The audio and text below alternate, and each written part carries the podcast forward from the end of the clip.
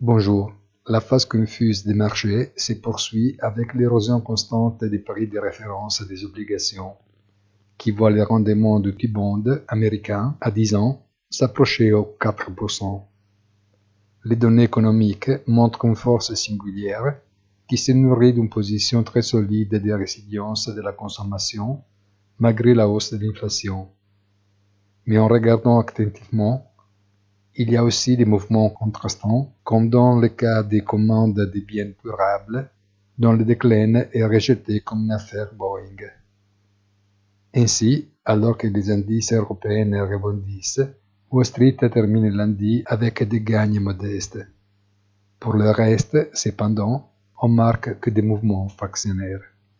Bonne journée et rendez-vous sur notre site easytradingfinance.it.